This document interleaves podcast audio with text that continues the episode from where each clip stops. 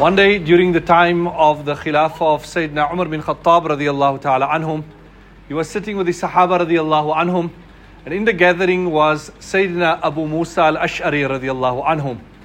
Sayyidina Umar then turned to Sayyidina Abu Musa al-Ash'ari and he said to him, Dhakkirna Rabbana. That, oh Abu Musa, remind us of our Rabb. And what was he referring to? That, oh Abu Musa, read a passage from the Noble Quran.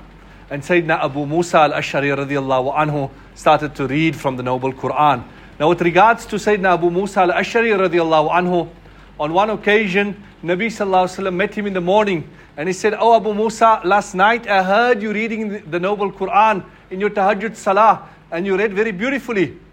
And Sayyidina Abu Musa al-Ash'ari radiallahu anhu responded and said, oh, Nabi of Allah, if I knew you were listening, I would have beautified my voice even more.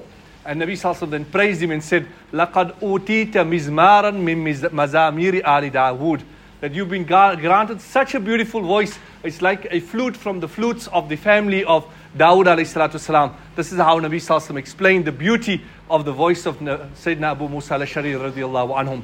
So as we're moving towards the month of Ramadan, the month of the Noble Quran, let us pick up the momentum and start reading more Quran on a daily basis. May Allah give us the ability.